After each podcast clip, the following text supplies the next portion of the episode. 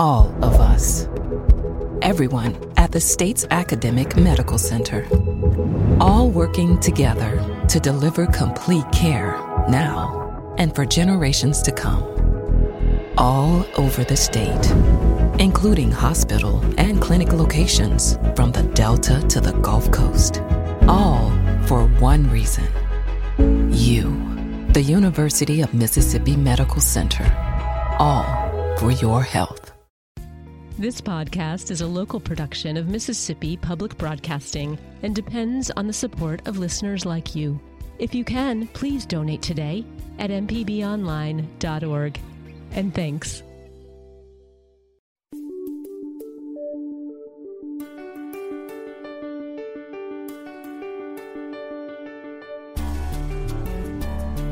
This is Southern Remedy on MPB Think Radio. I'm Dr. Jimmy Stewart, professor of internal medicine and pediatrics at the University of Mississippi Medical Center. Well, this is the time for you to call in to Southern Remedy. If you have a question or a comment about your health or the health of someone in your family or a friend, this is the hour to do that. So we encourage you to call and we will try to get you the answers that you need to uh, answer those questions about your health care. The number to call is 1 877 MPB Ring. That's 1 877 672 7464. Or you can always send us an email, not just when we're on the air, but uh, anytime to remedy at mpbonline.org. You can also go to mpbonline.org and listen to past programs. We do archive those and just search uh, on the MPB Online website uh, for Southern Remedy. I want to encourage everybody, if you do have a question, to go ahead and call in now. Uh, we have a little bit more time in the uh, usually in the first part of the hour to uh, to focus on your question. I always hate to rush. Uh, we get so many good calls. Um, hate to rush anybody or leave anybody off. Um, but we do encourage you to do that uh, early on. So I'm giving you permission to be that first caller on the air. Hey, some bad storms coming our way. Uh, hopefully, we won't have uh, all of the predicted uh, negative uh, effects of those. I'm looking at radar right now on my screen, though. It looks like uh, towards the end of the day and into the night might be bad. So go ahead and make preparations for that to keep your yourself um, uh, safe. Uh, uh, you know, lots of lots of rain, high winds, possible tornadoes, and maybe some hail in some places as big as a golf ball to tennis ball size they say. So hopefully we will not have that. But go ahead and make some some uh, safety preparations uh, in your home.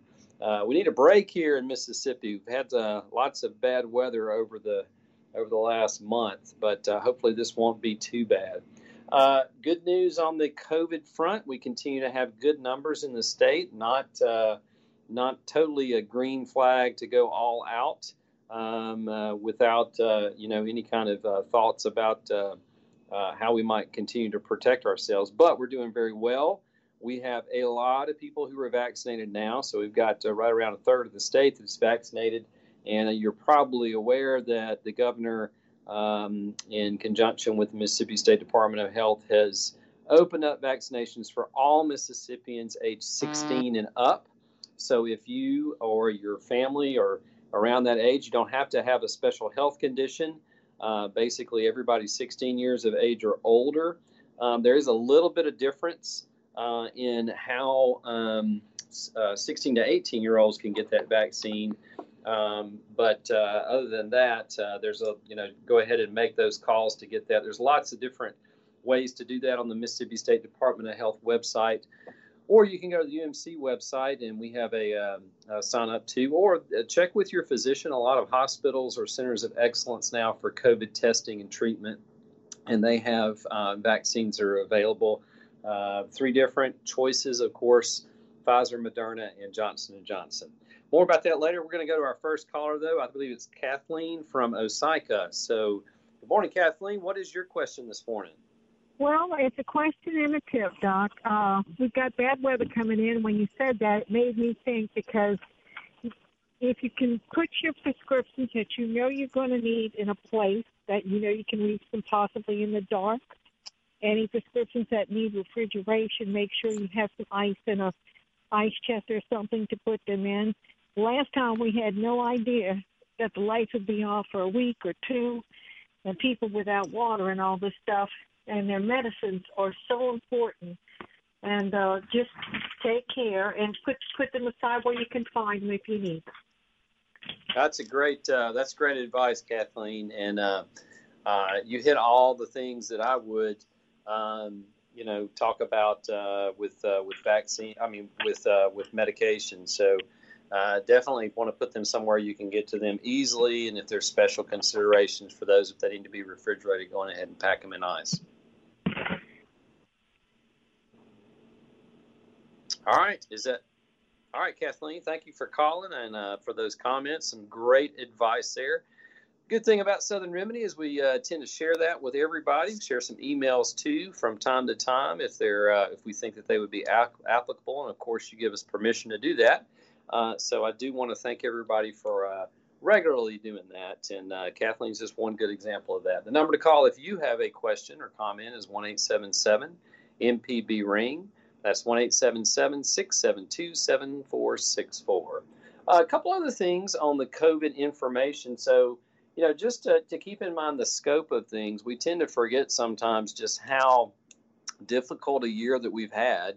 Uh, I know there's plenty of families out there that may have lost a loved one uh, because of COVID, and certainly we had, just in Mississippi alone, almost 7,000 We'll probably pass that mark sometime in the next few weeks, uh, with about uh, 300,000 cases of, uh, of COVID. So that's uh, continually, we're, we're not out of the woods yet. Certainly have seen a lot of improvements. Vaccines have been a part of that. Certainly, all the other measures that we have that we've taken on. Um, you know, there is a lot of questions between. I have a lot of questions in clinic about which vaccine is best. Uh, it, you know, in my opinion, the best vaccine is the one that you can get uh, as quickly as possible. Uh, they certainly, all three of the vaccines are available right now in the U.S. and in Mississippi have um, are very effective against COVID. Uh, both Pfizer and Moderna are about 95% effective in preventing uh, getting COVID if you haven't if you're exposed to it. And then Johnson and Johnson is 65% effective, which may sound a little low, but you have to keep in mind uh, the severity of illness in those who did get it after, uh, did get COVID after they received the Johnson Johnson vaccine, had almost no hospitalizations and very mild or uh, courses of it that didn't require them to uh, go into the hospital and no deaths. So that is a huge improvement. I know it's not big numbers. A lot of people would still say, well, you know, I got it, I did fine. Um, that's true, but I can tell you firsthand those and families would too. Those almost seven thousand people in the state uh, who uh, who died. Uh, that was a huge impact, and uh, we certainly don't want to forget that, and we want to honor their lives uh, in what we do moving forward. But certainly, great uh, leeway on, and kudos to all the different people at, at everywhere, not just in the development of these vaccines, but also in helping to get them out to the people who need them. So continue to do that. If you're if you've been holding out on it, there's really no uh, you know there's very few reasons why you wouldn't qualify for a vaccine. Uh, the three that we're using appear to be very safe and uh, don't really have any uh, major side effects other than uh, some flu-like symptoms or some pain at the injection site, maybe some fatigue and weakness for about a day. Uh, but other than that, almost everybody has had uh, has had almost no problems with that. Dr. Jimmy, let me jump in here for just a minute, if I could, just to follow up on your dis- uh, vaccine discussion. I just like to throw out a big thank you to the men and women who are manning these drive-through vaccination sites. It's the National Guard, I think, and some uh, medical personnel. I've had my two shots, and both times I went through there, uh, they were extremely professional. They were friendly. Uh, the procedure for me went through without a hitch. Uh, didn't have to wait very long. Went through, you know, everything. And also the the two days I went, it was a little bit cold, and especially the second day, it was a little bit cold and rainy. And again, a big thanks to those men and women who are willing to, you know, stand around in the rain, in the cold, uh, to make sure that the rest of us are are getting this important vaccine. Yeah, thanks for bringing that up, Kevin, because that's, that's incredibly important. A lot of these people are, you know, donating their time uh, it is very exciting. I've, I've talked. I, I volunteered uh, locally here. Uh, didn't certainly didn't stand out in the rain or anything like that. So I, I didn't. That wasn't too much of a sacrifice. But um, I, you know, had about 14 hours where I helped to give vaccine, and I can't tell you how exciting it was for me and for other people to be a part of that. For so many months, it seemed that we were on the defensive against COVID, and this is one way that we really felt that you know this is an offensive uh, maneuver that we could uh, we could uh, help out with. So I know everybody else feels that way too. So we there's no way in the world that just with our you know healthcare organizations that we could have done this, and so many people have helped uh, and donated their time and their efforts to do it. So we do want to thank them for what they do to keep uh, keep Mississippians uh, safe. I'm Dr. Jimmy Stewart. Thanks for listening to the original Southern Remedy podcast. You can get your medical question answered by sending an email to remedy at mpbonline.org. For a regular dose of medical information, subscribe to the podcast using your favorite podcasting app. The doctor is always in on the original Southern Remedy.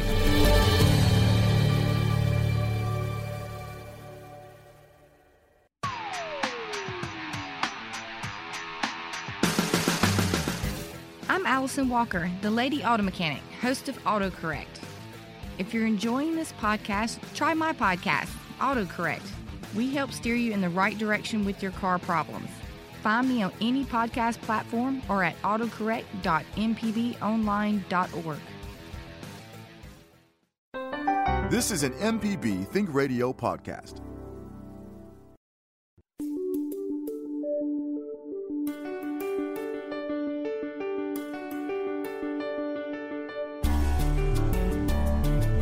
This is Southern Remedy on MPB Think Radio. Dr. Jimmy with this morning answering your questions about the health care of yourself or someone else in your family or maybe your friend.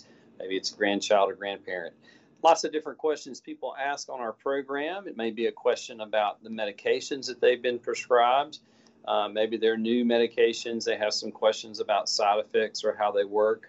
Maybe it's a new uh, symptom that they've developed and they aren't quite sure what to do about it or maybe it's a chronic health problem that you just want a second opinion on the air. Uh, of course, we can't medically treat you on the air, but we can sort of point you in the right direction and give you that information that you need to become healthier. And that's what we strive for here is to give you some information that can help you uh, be healthier. Uh, lots of different things in uh, in the news right now, but I wanted to uh, sort of steer away from that and go to an email that we received this past week uh, so it says that we need advice concerning recommendations for or against infant circumcision. Uh, uh, the local pediatricians are not recommending for or against circumcision.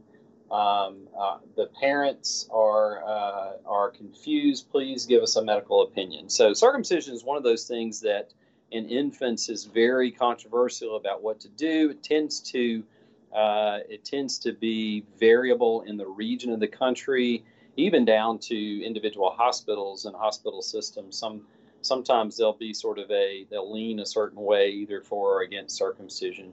Uh, most of the reasons for uh, male infants getting circumcised are not um, uh, medical in nature. They are, are, excuse me, not religious in nature as they used to be. They they are more medical now there is a little bit, you know, I have to sort of, of, of weigh the risk and benefit for getting that.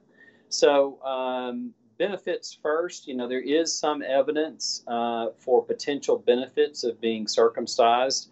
The biggest one probably is a, a lower risk of urinary tract infections in males. Males, uh, male infants don't get a lot of urinary tract infections. It's a little bit less likely for them than females.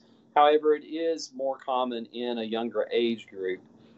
But there is some evidence that being circumcised does decrease your risk of a urinary tract infection uh, in, uh, in, in males. The other thing uh, is there's certain types of, of cancers in the area. So penile cancer is probably the biggest one.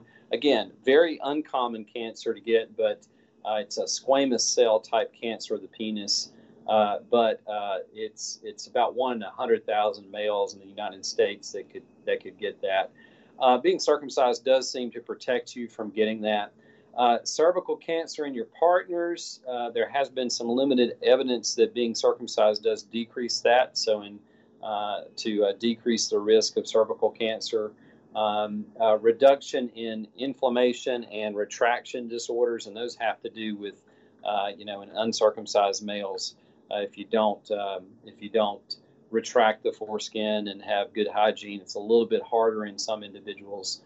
And then there's a little bit of evidence too that there's actually a reduction in HIV and other sexually transmitted infections. So all of those tend to lean towards circumcision as being a little bit better.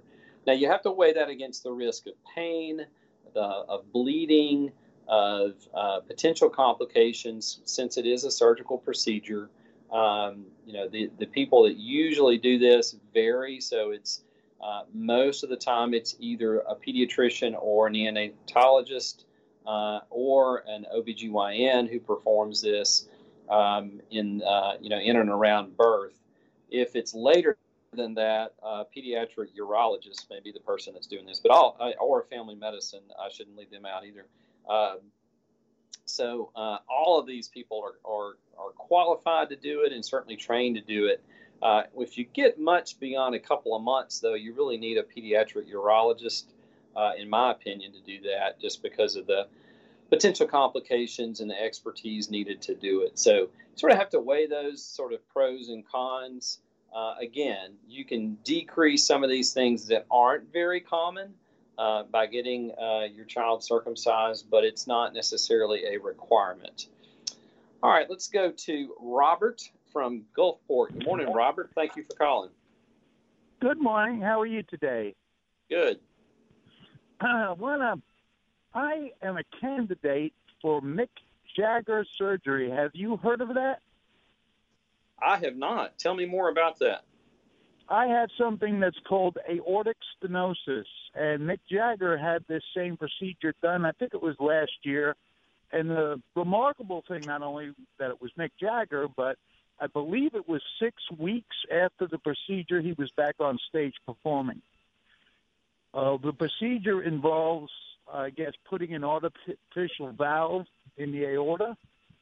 And um, from what I understand, it used to be an open heart surgery procedure, but now it can be done with a catheter like um, instrument, and yeah. hence the fast recuperative time for Mr. Jagger, and I'm hoping the same for me.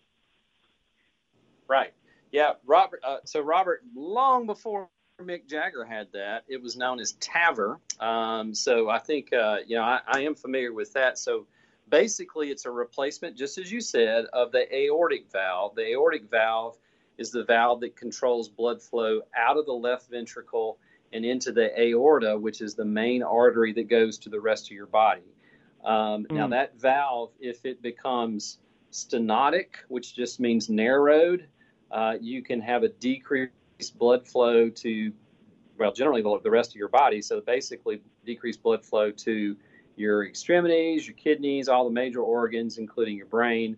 And that's bad, of course. So, uh, used to, we used to have to do open heart surgery for this. So, you'd have a big scar, they'd have to split your chest open and get to the heart valve to replace it with either a mechanical valve or a porcine or pig valve. And there was some, there's pros and cons but, but between each one for each individual. What TAVR does is it allows them to do the valve replacement in the same kind of way that they would do a cardiac catheterization. So, in other words, they would pass a very thin, long tube uh, into an artery. Usually now they do these through the wrist. They used to do these through the, the femoral region too.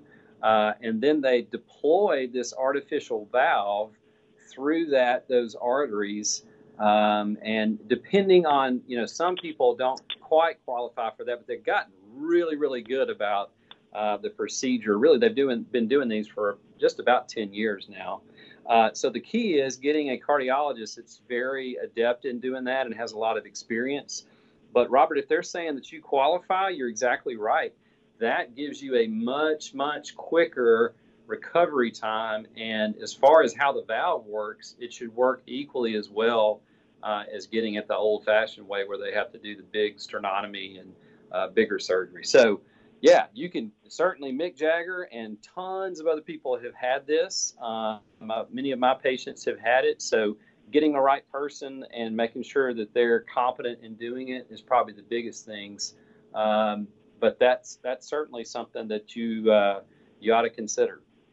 But absent, pardon me, I said absent any complications from that type of surgery, is that realistic? Where after six weeks you're pretty much able to, uh, well, of course I don't perform on stage, but pretty much go back to the life that you were living before. Yeah, yeah, absolutely. I mean, I I don't think. Uh, you know, six weeks is probably a good time period to expect uh, doing that. Of course, you'd want to, you know, consult with your cardiologist after. Oh, yeah.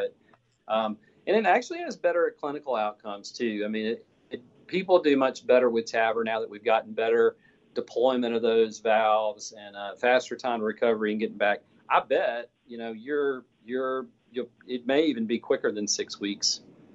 Yeah. Well, from your lips to God's ears, sir. In any event, right. thank you very much. I appreciate you taking my call. All right, Robert. Good luck to you, and uh, thank you for calling. This is Southern Remedy. The number to call is one eight seven seven MPB ring. That's one eight seven seven six seven two seven four six four. Or send us an email to remedy at mpbonline.org. I uh, got another email here. Um, this is from Mike. Uh, he says, I've had difficulty in controlling my blood pressure for several months. Now I'm on four medications. My blood pressure is still running in the 150s on the top number and 90s on the bottom. I'm 55 years old. I don't smoke. I don't have any other medical problems. My physician is suggesting that I get a sleep study to evaluate me for sleep apnea, but I'm not sure how this is related to my blood pressure. Is this appropriate? So, Mike, you, you have what we would call resistant hypertension, and that just means that your hypertension is not to goal. And for you, I'm I'm guessing that probably your goal blood pressure is probably going to be less than 130 on the top and less than 80 on the bottom. For most people, that's our goal blood pressures. There may be some some individual circumstances when we may not uh, want it to those levels, but less than 130 over 80 uh, if you're not there uh, and you're on three or more medications, that's what we call resistant hypertension. And resistant hypertension, uh, we really look for other things that might be impacting the blood pressure and keeping it high and, uh, and, and making it a little bit more difficult to get to that, to that goal. Um, and not knowing what the, what the medications are, I'm, I'm just going to assume that they're appropriate medications and in the right doses. Um, so sleep apnea is one of those things that we think about in in looking at resistant hypertension, and particularly what we would call secondary hypertension. That just means there's something else that's impacting the blood pressure, and these can be things like narrowing of the arteries going to the kidneys. There's some hormonal, not the male female hormones, but other hormones that help to regulate potassium and blood pressure that may be a little out of whack um, and uh, and so forth. But sleep apnea is a very common one. It's usually associated with other symptoms like daytime sleepiness, where you're falling asleep with normal activities, maybe in conversations or when you get still, or there's the, the room's really quiet. Um, in the most, uh, you know, the most uh, serious uh, manifestations, or if you're driving and you fell asleep, uh, if you're doing that on a regular basis, certainly that could be a symptom more, uh, headaches, particularly in the morning time when you awaken.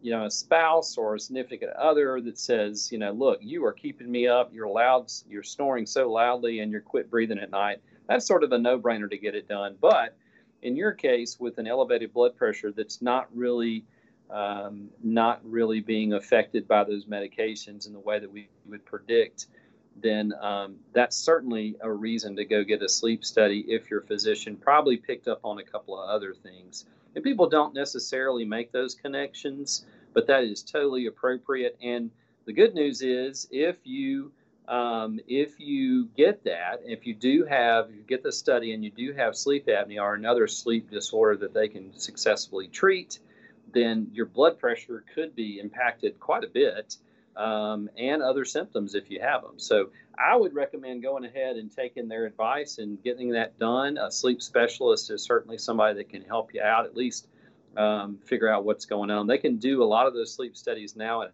home, depending on your insurance. Most of them have sort of gravitated towards that. So it makes it a little bit easier to get those studies since they are overnight.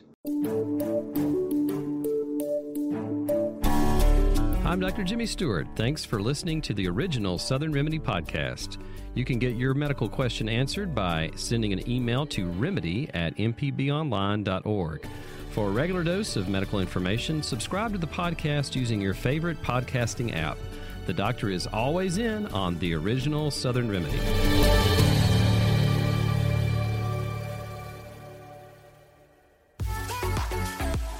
Hi, I'm Ryder Taff, Portfolio Manager at New Perspectives, a fee only financial advisory and co host of Money Talks. Each week, we take your personal finance questions and tell you about a money topic we hope you find helpful. Money Talks can be heard Tuesdays at 9 a.m. on MPB Think Radio. Podcasts can be found on our website, money.mpbonline.org, or on your smart devices podcasting platform.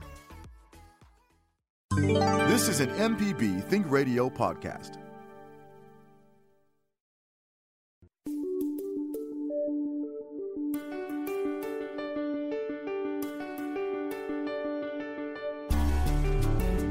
This is Southern Remedy on MPB Think Radio. Dr. Jimmy with you this morning. Had some great calls so far. Plenty of time for your calls about healthcare questions. You can reach us this morning by calling 1 877 MPB Ring. That's 1 877 672 7464. Got another email here from a uh, listener who says My 75 year old wife was diagnosed with dementia about a year ago. She has mild symptoms most days with some short term memory loss and occasional confusion. I've heard that several medications, certain medications should be avoided in patients with dementia. If so, are there any that she should be avoiding? Should she be seeing a brain specialist? Uh, excellent uh, questions here about dementia. You know, there's plenty of different types of dementia. I think everybody sort of is familiar with Alzheimer's, which is really a, a diagnosis of exclusion. There is some testing that uh, is on the uh, being studied right now to be able to test people for that. Certainly, it can run in some families more than others. But dementia of any kind can be affected by a number of things. Certainly, we've seen one of those this past year with social isolation uh, from uh, from COVID uh, has impacted people with dementia, and almost all of them have had a little bit of a decline because of that. Um, so, interestingly enough, there's an article that just came out March 9th in the Journal of the American Medical Association that looked at Medicare claims for almost 1.2 million adults, uh, older adults who had dementia. And they specifically looked at the medications that they were prescribed, looking for certain medications that uh, overlapped with one another and could potentially impact dementia and uh, in brain health.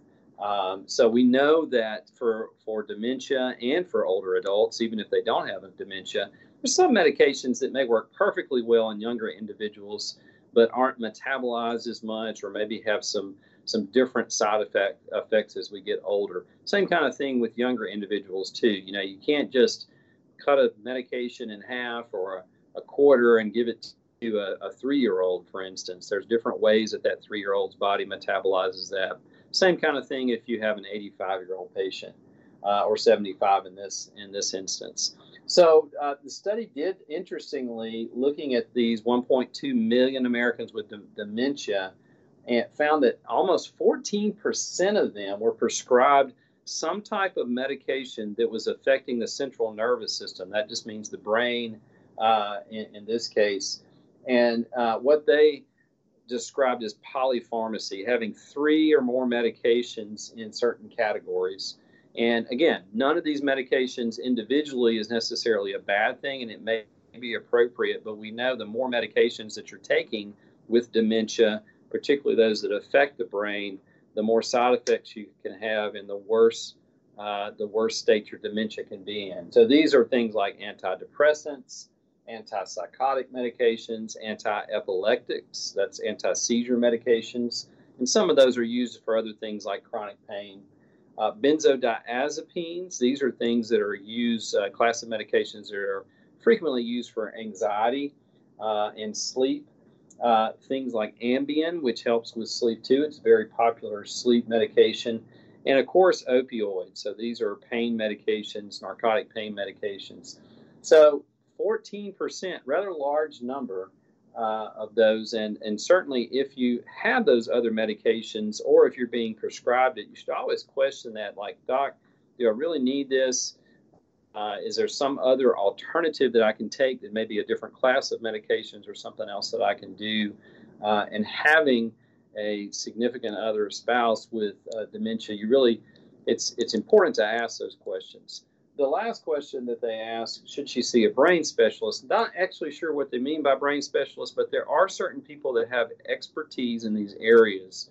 Um, geriatricians have some extra training after their residency in internal medicine or family medicine to really hone in on, on those things that are both diagnoses that are particular to other people, preventive medicine that's good for those older people, and for medications. And I will use that word polypharmacy. That just means you're taking way too many medications. I had an old attending uh, decades ago that taught me, and he would uh, when we he was a cardiologist and he would say when people would come into the uh, hospital with different cardiology problems he'd say put them on five medications no more. And certainly we have a lot more different classes of medications now and you may be on more than five but always thinking about that. Do i need this medication? Sometimes those medications are prescribed for a very legitimate reason but they're never taken off as reason resolves and particularly those that uh, that can treat pain that can treat anxiety or sleep, those are extremely important to try to minimize those. Uh, so, a geriatrician can be somebody that you would see, or a center that really looks at mind and brain health. Like our center here that we have at UMMC is called the Mind Center, M I N D. And not only are they able to treat patients, but they also have a lot of research going on to try to figure out what's best for those patients. A big battery of tests both cognitive tests and then test uh, brain imaging to try to figure out those things that would be best. So if you have access to that, that would be something that I would check out. Um, at least, you know, maybe just seeing them once or twice, and then they may say that you know you're perfectly fine to continue with your, your usual physician. But it's always a good idea uh, based on the evidence that we know to, to minimize those types of medications. This is Southern Remedy. Dr. Jimmy with you this morning, uh, trying to answer your questions via email or by calls. You can reach us this morning at 1 877 MPB Ring. That's 1 877 672 7464. Or you can send us an email to remedy at mpbonline.org. Um, you know, a lot of questions too about anxiety and inflammation. Uh, we know that certain um, certain uh, mental health uh, conditions can impact the body physically. We've known that for years, particularly with depression is probably one of the more potent ones.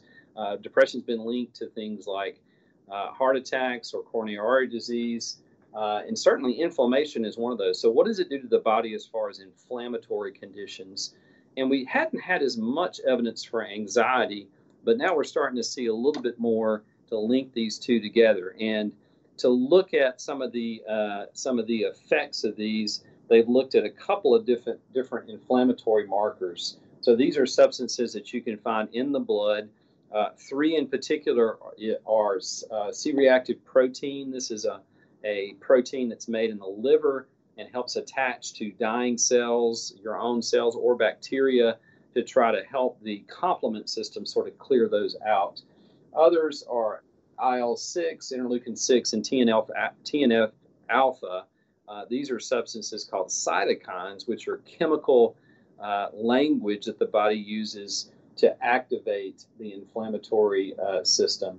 And we're starting to get a lot more evidence that anxiety, particularly repetitive anxieties, uh, we've done some studies here. Dr. Gailen Marshall has done this uh, you know, I'm just thinking back to uh, Katrina and all the stressors that people were going through there. Not necessarily overt depression, but uh, anxiety and other things that might affect the immune system and might affect inflammatory conditions. So, as much as, as possible, you know, anxiety is just a fact of being human, but when it is pervasive and repetitive, those are the kind of things that over time can uh, can uh, cause a lot of inflammation in your body and certainly uh, has the potential to cause a lot of health uh, negative health effects. The number to call this morning, if you'd like to uh, ask us a question, is one eight seven seven MPB ring. That's one eight seven seven six seven two seven four six four. Let's go to Sue in Beaumont. Good morning, Sue. What question do you have today? I, I'd like your opinion about something. I wonder if it seems that children are more resistant to the COVID virus than other people, and do you think it could be their immune systems are more uh, on point uh, because they've had their childhood immunizations, and something in, in those childhood immunizations has boosted their immune system? It, you think there's anything to that? Yeah, see, that's a great question. Now, if you think about it, you know, with other viruses that kids get um, when they're younger that affect older individuals, influenza is probably the one people think about the most. And in that case, both the very young and the very old tend to do the worst. That's not the case with COVID. We know that, you know, COVID 19, older individuals and those who have inflammatory conditions and chronic health conditions uh, do worse. Uh, but it's interesting that younger individuals, we don't really see as much complications. Certainly, there may be a few individuals that have had uh, you know, had complications or even deaths that are younger. One of the theories behind that is the way that the virus attaches to different cells. So, one of the receptors is an ACE receptor in the nasal passages and posterior pharynx and then also in the gut. And if you look at younger individuals, uh, infants and young children, they don't have as many of those receptors uh, in the tissue. So early on, they were thinking that maybe that may be a mechanism by which they don't, they aren't able to get the viral load. Not as many viral particles can uh, be absorbed into their system.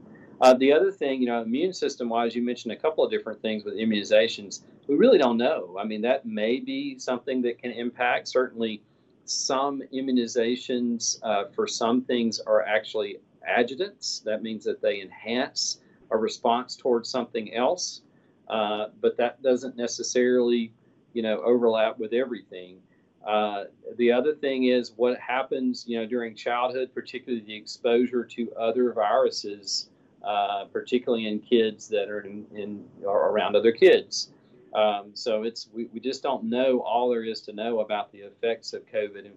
And interestingly enough, too, the immune system sort of goes haywire with the people who've had the most problems. So it's not that their immune system is weak necessarily, it's that their immune system has this cascade where it is really producing a lot of inflammatory uh, substances in the body, and that's what causes a lot of the problems. It's not necessarily from the virus, it's the body's uh, ability to uh, fight the virus in an appropriate way which is one of the reasons why steroids are used in certain situations to try to limit the immune response uh, to the virus because of all the secondary problems like blood clots in the lungs and uh, and different things. So we don't know. There's a lot of I can tell you there's a lot of research going on.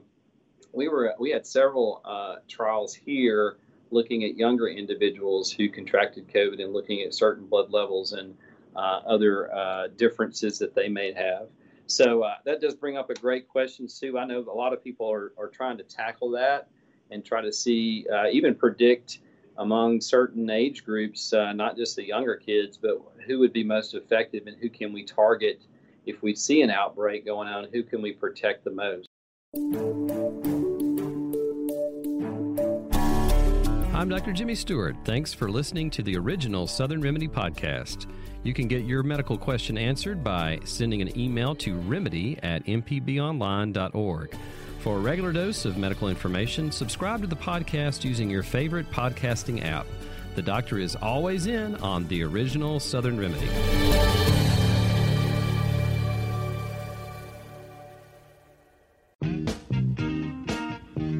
Hey, this is Larry Morrisey with the Mississippi Arts Commission. I'm one of the hosts of the Mississippi Arts Hour, the arts interview show on Think Radio. We talk with visual artists, musicians, writers, as well as people who help bring the arts to their communities. We hear about how each artist learned their craft and get some insight into their creative process. You can hear the Arts Hour every Sunday at 5 p.m. on Think Radio, or listen anytime by subscribing to the show through your favorite podcasting app. This is an MPB Think Radio podcast.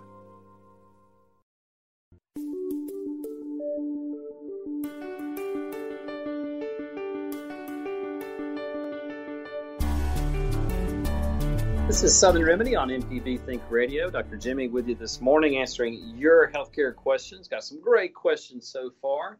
Uh, if you'd like to reach us this morning, you can call 1 877 MPB Ring. That's 1 877 672 7464. If you're not able to reach us or something pops into your mind later, you can always email us. We love emails. We try to respond to those when we can, and then also to share their share, share those with our lar- larger audience if you give us permission. Uh, you can reach us by email at remedy at mpbonline.org. I'm going to go to William in Greenwood. Good morning, William. What's your question this morning? Uh, hi, Doc. Uh, I'm kind of, uh, I haven't had the vaccine yet. I'm a younger person, so um, I've been calling at Walmart, and he telling me that you're not ready to have it yet. So I don't want to get that shot, you know, where you take two, and like over there in Europe, where they they had the blood clots in Italy and Germany. How can I assure that I'm not going to get that kind? I, I want to get the Johnson and Johnson because I'm scared to death to take that because my mom and my daddy died of blood clots. Both yeah, that, that that particular vaccine is not available in the U.S. right now. So you're you're that's not a shouldn't be an issue with the blood clots. The yeah. the other two, you know, the Pfizer and Moderna, both of those haven't had that association either. So all three of the vaccine choices that you have here should be fine from that standpoint. Well, I, I wanted to get the Johnson and Johnson where you just get the one shot. I don't want to have to go back. Yeah. You know. Yeah, that's fine. I think that's you know, and I think that would be perfectly you know fine to get. But yeah, that's not one that's been uh, that uh, you know associated with that. AstraZeneca is that one that and it's still sort of up in the air whether or not it's causing blood clots or not. And again, that's sort of what we see, you know, just with ongoing testing and, and monitoring. But yeah, Johnson Johnson should be fine. So if they're offering it, and right now you would qualify. Um, you know, it, since we've in Mississippi, we've opened it up to everybody 16 and up, regardless of medical conditions. So you should be good to go on on signing up for it well, is, is Walmart the only place you can get, or can you can I go to my clinic or any you know? yeah, what, what, I would I would call your your physician's clinic or Walmart. It really doesn't matter where you get it, as long as you know. And, and different places have different vaccines, or you can go to the Mississippi State Department of Health website, and they have some numbers there uh, to call for an appointment. So any of those should be should be just fine. You can call your physician's office. They're probably if they not, if they're not giving it, they could probably they may can even get you scheduled for it. So that's that's what I would do definitely. Can I just ask what kind of shot it is? Will they tell me? Yeah, yeah, yeah. They should know that. Yeah. All right. Well, thank you so much. I feel a lot better now. Thank you so much. All right, William. You take care. Yeah, it's uh, lots of different uh, lots of different choices now for people, and if you think about it, particularly for Mississippians, that's why I said at the top of the hour, uh, you know, it's um, uh, the the best shot to get is the shot you can you can you can get. So if you have problems with transportation and uh, the one shot Johnson and Johnson, if that's the one to get, then um, then that that would be my choice. And again the the how effective it is. It seems to be pretty effective uh, against getting it, and then if you do get it, it's a much much um, less complicated course or, or, risk of having a complicated course with it. Uh, you know, smoking, we've known for a long time now smoking's bad for you, but uh, still 40 million Americans smoke. That's a lot of people. Um, a lot of concerns about quitting smoking. Some people will say, well, particularly with all the stressors. You just talked about that, Dr. Jimmy. And uh, if I quit smoking, I'm sure to have more stress because it's a stress relief. Interestingly enough, there's a study uh, just done on the positive health effects mentally after quitting smoking and uh, it's just the opposite of what you would think. So a lot of people smoke, they feel a lot better, and that's uh, at least on the short term. That's because of the way it inter- interacts with the brain and the nicotine receptors, dopamine uh, levels in your brain. But uh, actually, if you quit smoking within a number of weeks, you can start to have positive health care uh, uh, benefits from that. Um, and doesn't just have to be, you know, breathing or chronic cough or all the other things that you can have with smoking. Uh, but there are greater reductions in anxiety, depression, and symptoms of stress when people have uh, have been, uh, you know, have looked at this. So I would encourage you to quit smoking. There's lots of good ways to do that. Um, there is a, a, couple of different hotlines that you can call. Um, call your physician's office; they can help. Medications can certainly be good adjuncts to doing that along with the plan. So uh, there are a number of different medications or nicotine uh, replacement and weaning, whether that's gum or transdermal uh, through the skin uh, to get that. So Chantix is another one that sort of blocks that receptor. Uh, Wellbutrin's been used to. Lots of different things that have been used to try to help people do that. So positive effects all the way around. Not to mention your um, your uh, uh, pocketbook because uh, cigarettes are not. Uh, I don't smoke, but uh, what I've been told every time I somebody I have a patient that smokes, I'm like, hey, how much does that cost now? Um, sometimes that's a great motivator. If you know somebody who's smoking, say, how much are you paying? Four dollars, five dollars for a pack of cigarettes, uh, and then multiply that times the amount that they smoke. It's a good big uh, chunk of money that you uh, that you put into there. Of course, it's a powerful addiction. It really is but we do have some great ways to uh, help people to stop smoking. Um, a couple of other things about uh, you know some of the um, uh, things that people uh, uh, think about this time of year too. Allergies. Um, you know, it's, I, it's, it's, sort of nice to have a shower every once in a while, not just because of all the pollen on the car, but because of the way my face feels uh, because I suffer just like just about every Mississippian in some form or fashion from allergies. But avoidance, sort of hard to do that, particularly when you have a pollen cloud um, to uh, that floats through the air. I saw a picture from Marshall Ramsey about that on on uh, Twitter not too long ago. But uh, uh, doing some regimens, particularly a nasal washout, topical steroids to the nasal passages, maybe some antihistamines too uh, talk to your doctor about that. All three of those things can be done over the counter and perfectly uh, perfectly good for you to, to do and try and have minimal side effects. Um, but think about that. Think about uh, sort of cleaning out things and uh, in your homes this time of year. And everybody stay safe with all the weather. Just wanted to mention that one more time. Good preventive things that you may want to think about going ahead and putting those flashlights out if anybody loses power because of the wind um, go ahead and plan now for that so that you're not caught in the middle of it um, tonight. So everybody stay safe out there uh, as much as you can and uh, and pay attention to the weather. Certainly, we've got great ways to monitor this uh, that we haven't always had.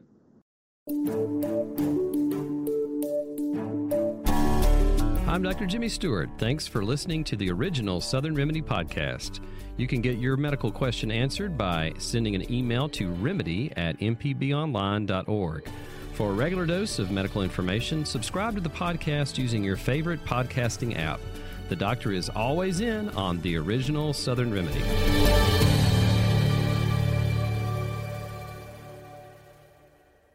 Join us each week for Everyday Tech on MPB Think Radio. We have an IT expert, a computer repair ace, and we troubleshoot your problems on the phones as well. Everyday Tech, Wednesdays at 10 on MPB Think Radio. Download the podcast now or listen on YouTube on the MPB Think Radio channel.